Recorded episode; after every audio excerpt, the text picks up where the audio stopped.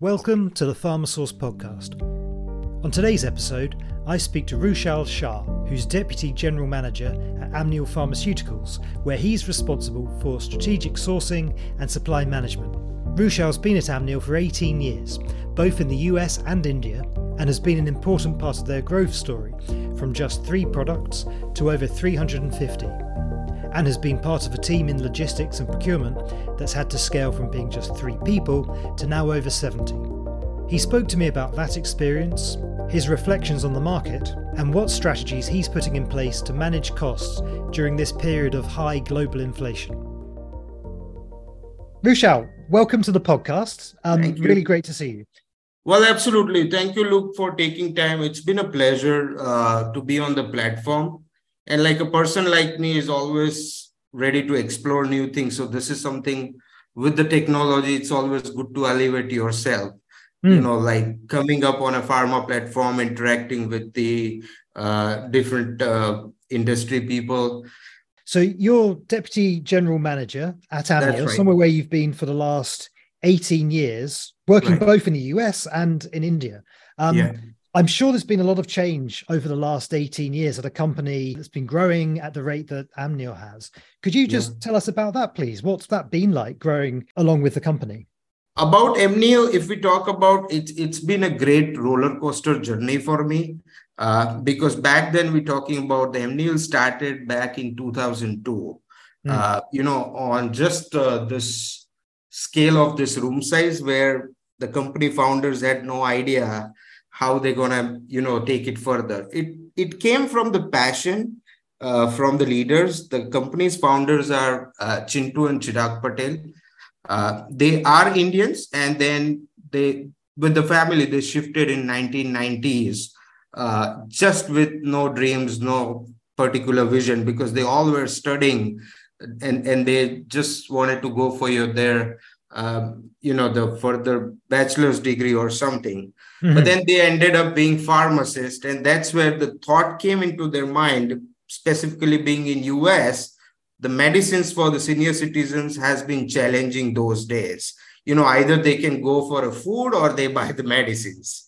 Uh, because of that limited, uh, you know, the government uh, funding, which they used to get it on a monthly basis. So uh, Chintu was working in one of the pharmacy, and they realized that sometimes uh, the patients come say that if you can help me to get some free medicines uh, something like that you know and that's the thought uh, you know he got it that something like this is definitely he wished to do it in future that's hmm. how the thought of Amneal came to his mind uh, and then he started exploring uh, because pharmaceutical business that too in a regulated market like us is heck of a game you know. You you you have to be financially strong a lot of things like and and he had honestly to be very honest he had no idea to uh, from where to start. But then a group of people around five or six people with the family they just started something on a very small scale on an analytical front. They established a small lab uh, from there the journey started on. Uh, so they they kept on working on those things with this. The team size increased from five to 10, 10 to 15 till 2004. Nobody was getting paychecks. Everything mm-hmm. what you do was just a charity. You had no idea where this is going to land, you know. Uh, but yeah, as we always say that, you know, when you have a passion of doing something, it takes its own time, but it does happen then. In India, it came like late 2009. Uh, you know, after a successful journey of few ANDAs got approved by the FDA, they acquired couple of companies in US in between 2004 to 2009.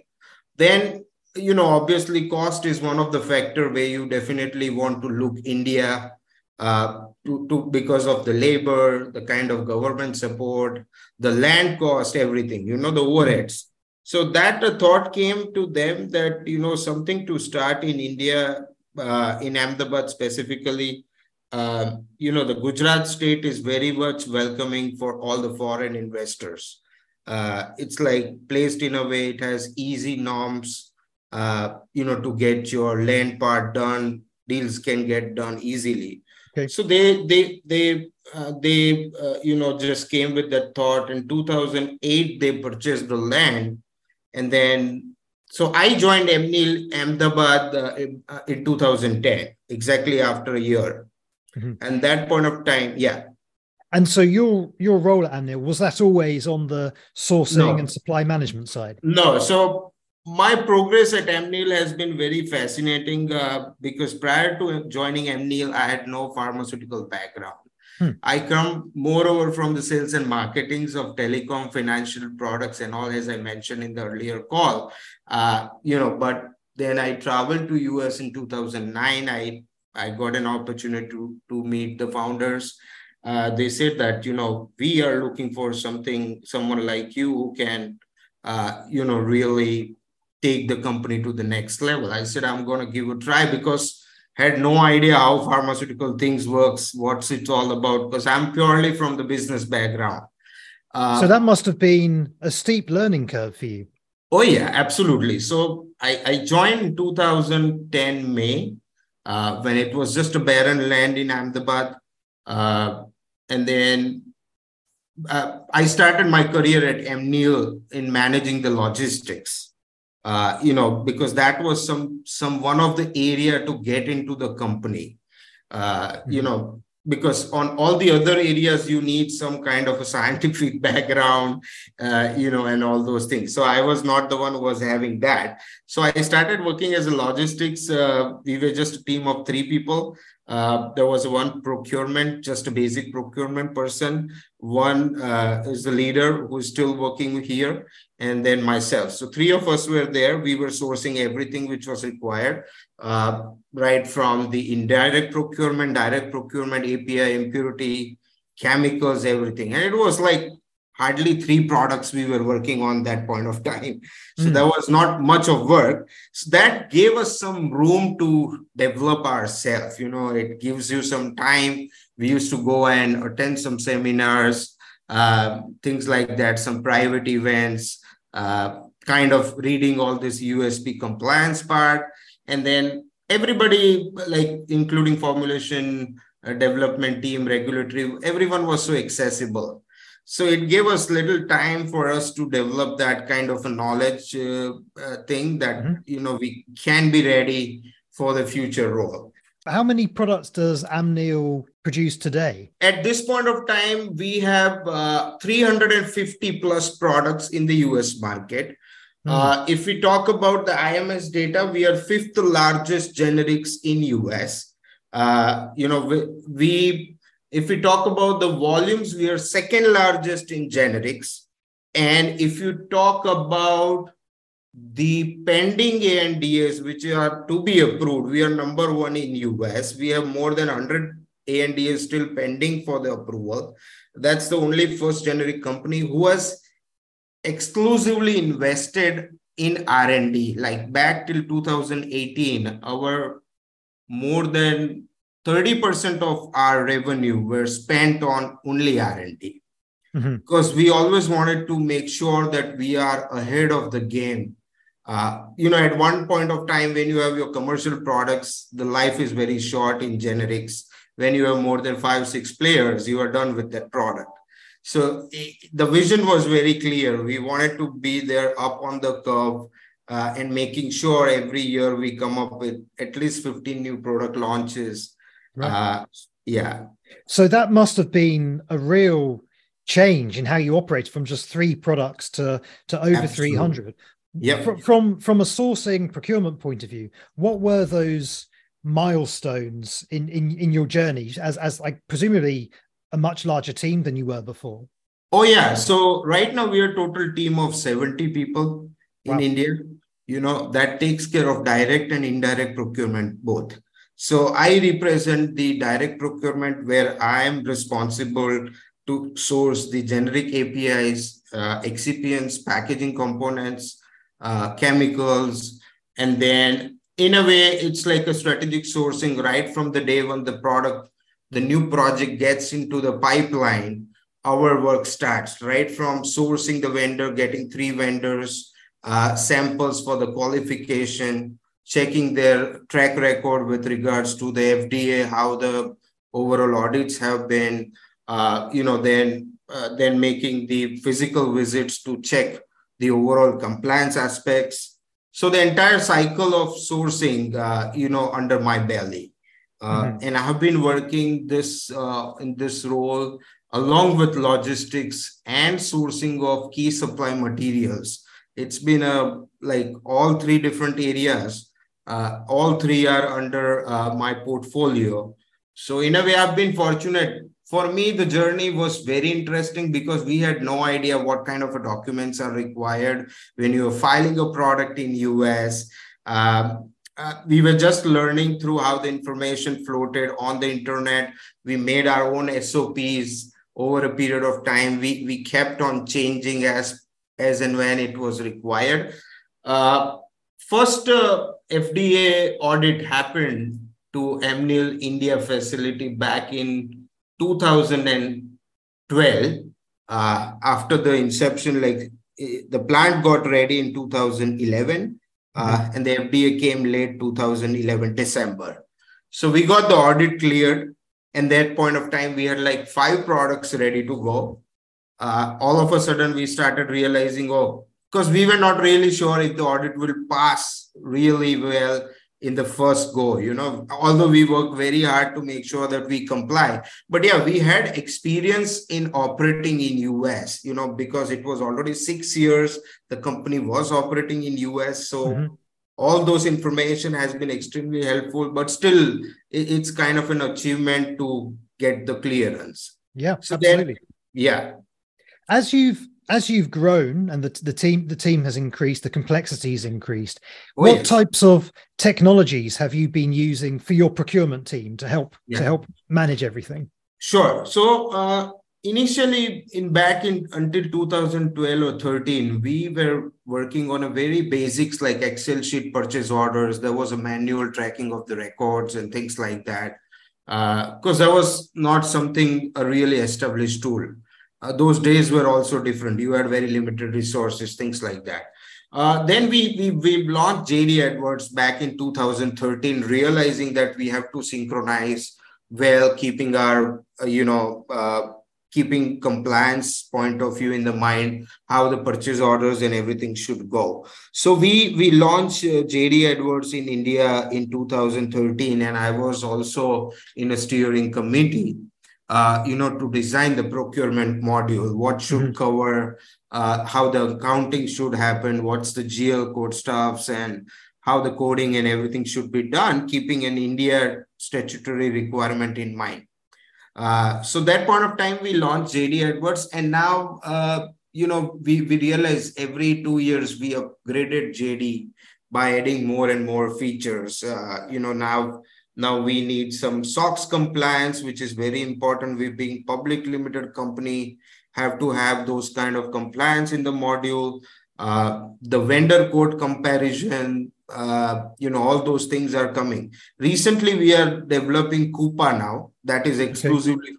yeah, we, we are in a process to implement the Coupa system and it is expected to be uh, launch sometime in quarter one 24. So we are designing that module, keeping the current uh, requirement of procurement because procurement is huge right right now. Back hmm. uh, if if I talk about just seven or eight years ago, the India procurement was hardly about 25 million. It's 350 million right now. Hmm. Uh, I'm just talking about the rough numbers, close to 5 10% plus minus based on the uh, only, and that is only for the direct procurement. Yeah, yeah.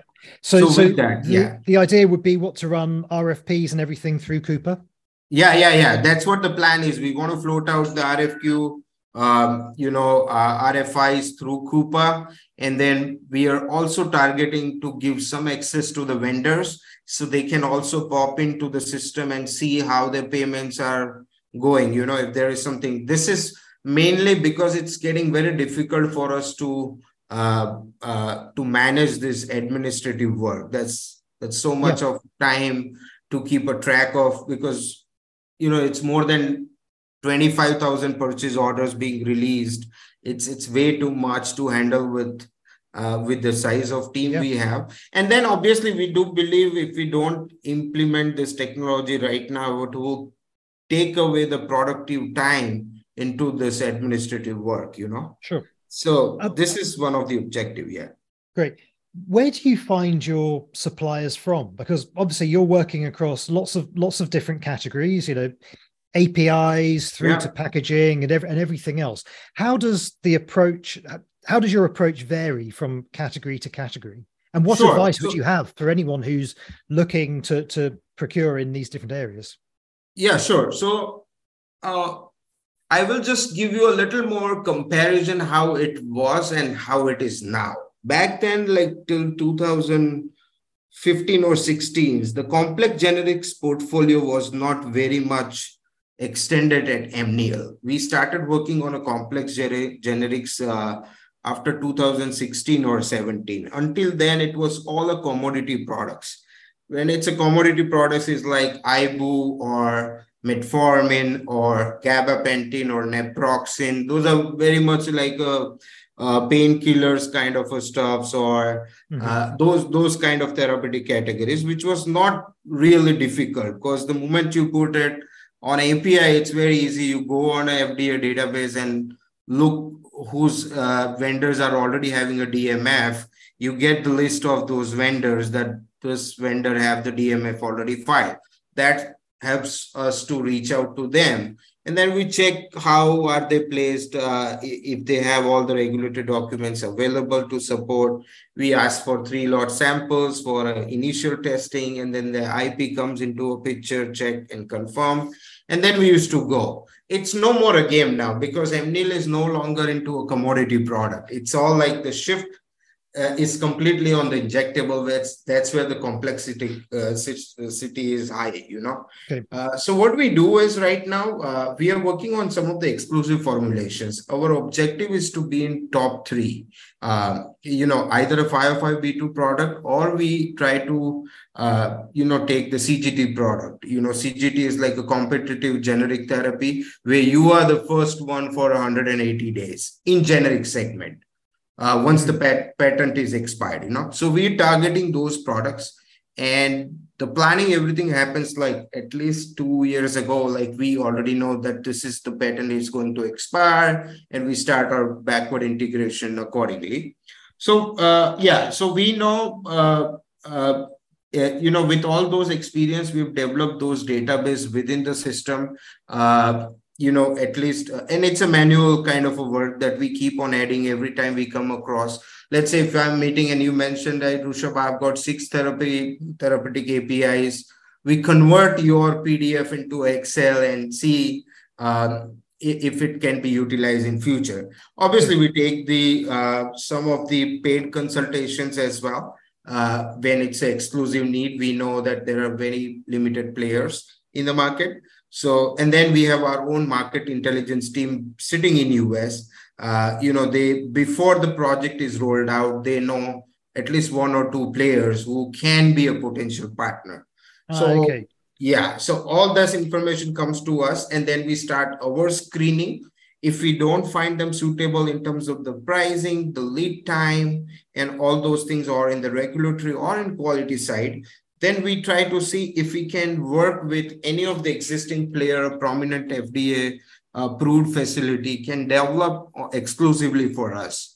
Uh, you know, because mm. sometimes what happens, you uh, some of the molecules you may find uh, it's it's rare in the market. That's where the issue for the com- complex generics. So we work on those exclusive supplier agreements with them, uh, either on a royalty based or keeping some milestone for first three uh, first three years based on what profit we make. Uh, you know, so that's how we we we develop more than currently the complex generics are more than 45 products right now in progress uh, hmm. you know, where we are working with all those vendors. So we take the, in nutshell, we take the help uh, of the existing supplier, our own database, our market intelligence team, and the, uh, you know, the Google, uh, all the other platforms where you can find out at least the basic information. Sure. And so the market intelligence team, that sort of, is that part of r&d or is it, it feels like that's in between r&d and procurement yeah so mainly what we have the uh, here uh, at Amneal, we have portfolio and business development team is under one umbrella. Uh, so what they do is when they come up with something, uh, any particular project, uh, you know, they also know what's the market look like, how many players are targeting to file in US. They have a basic set of information.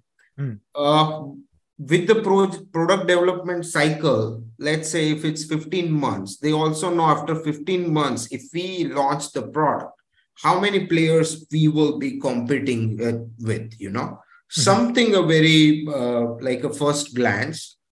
Then our company CEO makes the decision based on the infrastructure availability, based on the capex investment, uh, based on the R&D expertise and everything and then we pick that particular product. And how important is cost in all this versus versus other metrics, other other KPIs? Because we're we're at a time of high global inflation and and Absolutely. huge you know cost cost pressure. What's what's your experience of that currently? Cost is extremely important for us, uh, Luke. Post COVID, things have changed significantly. You know, mm. uh, it was there pre-COVID as well, but it wasn't tough like this what it is today. Uh, for us right now in generic, especially we being one uh, market company in US, cost is everything for us right now. Obviously, it doesn't mean that it degrades the quality. Mm-hmm. Uh, you know, we we are not a company. We have a zero track record with regards to the FDA issues. Uh, fantastic quality. So cost is certainly one of the first factor that we look at right now before uh, you know taking any project ahead. Hmm. It's, it's how do you, yeah. how how, do, how are you um, balancing that? You know the need the need for high quality, but also to to drive down the costs. How, how are you yeah. how are you managing that process? So uh, currently, what are we doing is that we uh, are working uh, most of our projects with a very limited uh, vendors. Talking about the API vendors, we have not really extended uh, like one product with one vendor. We have like six, seven products with one vendor. So mm-hmm. a particular basket, it helps you to leverage your support to me when I'm developing a new product. You know what I'm saying in R&D, obviously the cost of you will not have any volumes. It's a very small volume product uh, so we are working like with one vendor, we have six or seven products of basket, and mm-hmm. we always seek their support during R and D for the pricing. Because when you file the product, you want to keep your budget very low. Uh, you you don't want to end up spending so much money because some of the products also ne- required some bio studies or something. So your product uh, overall value of the project execution is way too high. Where possible, working with a s- smaller group yeah, suppliers yeah. at a at a higher volume. That's right. Is that proving effective at the moment? Yeah, uh, it was till 2020. It's no longer a game now because everybody yes. is looking. Everybody is looking for the money right from the day they are selling a first gram of their product. You know, so so right now what we are doing is that we uh, we are doing some M and A's. We are trying to purchase some of the exclusive products are being developed by the other players, but for some or other reason, uh, they are not able to launch the product. So mm-hmm. we are mm-hmm. buying those dossiers uh, straight away, and then you know it's just like buying the dossier, make a payment on a milestone basis, uh, and then we launch the product, and then we share some of the agreed profit or something like that. This is we are talking about on a very specialty generics mm-hmm. Uh, where if I develop the product, it's going to take good two years of time. The entire development takes its own time plus the regulatory filing timelines and all. So rather we look for somebody who needs the help a little bit on the R&D side to get through the product, uh, you know, something like that. So okay. we are, yeah, so we do M&As as well. We, uh, we, we make our own uh, formulations as well. It's, it's like, uh, it depends on what size and a value-based products molecules, uh, you know, we, we decide to work. Makes so there are quite a few strategies across uh, the procurement as well as uh, uh, the overall project execution cycle. How are you finding the current regulatory pressure on pharmaceutical companies to to have the drugs they manufacture in the country. So I'm thinking about US Senate pressure at the moment. Uh, Macron just announced that France is going to be doing the same thing. Does that cause any issues for you? Regulatory has been a complete nightmare, Luke. Let me tell you, it mm. has been a very difficult journey to keep up, uh, uh, you know, with them. Talking about my most of my experience is with the FDA uh, with the US only because we have not been much exposed in the other countries until now, which we are doing now, you know. So talking about US FDA, uh, somewhere they always we find I don't know what's wrong with them, but we always find some dual kind of approach. Uh, if they, because I don't know if you know recent uh, issue with the Sun Pharma with the Intas, all these Indian companies mm. where they have given a 483, they have given import alert, but they still continued the supply of 14 cancer medicines, which is in need of US. You know, so it's the same plant where, where they banned 15 products, but they did not uh, close down other 14 products because that's needed in the US market. Yeah. I don't yeah. know. You know, so regulatory has been, ex, ex, uh, you know, it, has been a tough, uh, and and we try to uh, like you know the the nature of the leaders are such that we and we we really don't make any loopholes to uh, you know to get the whole product or a plant into a question. So most of the time we are ahead of game. We've got a fantastic track record more than 86 fda audits in last nine years um, without any major 483s mm-hmm. uh, but yeah it takes uh, so much of your investment.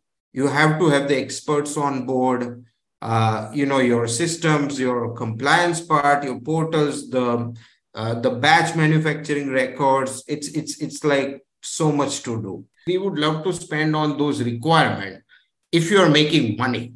It's but at the end of the day the results are not that great you know. You uh, you end up with like 10 or 15 percent of the market share and after one year when they have two or three new entrants your pricing have to be really uh, you know it, it, goes further down by 10% so it's like for sake of product you are just keeping in the shelf. It's not really an interesting molecule. Uh, hmm. that's that's the overall feel of generic markets right now. I'm talking about oral solid segment. Obviously we also have the injectables uh, you know where we are doing very pretty decent.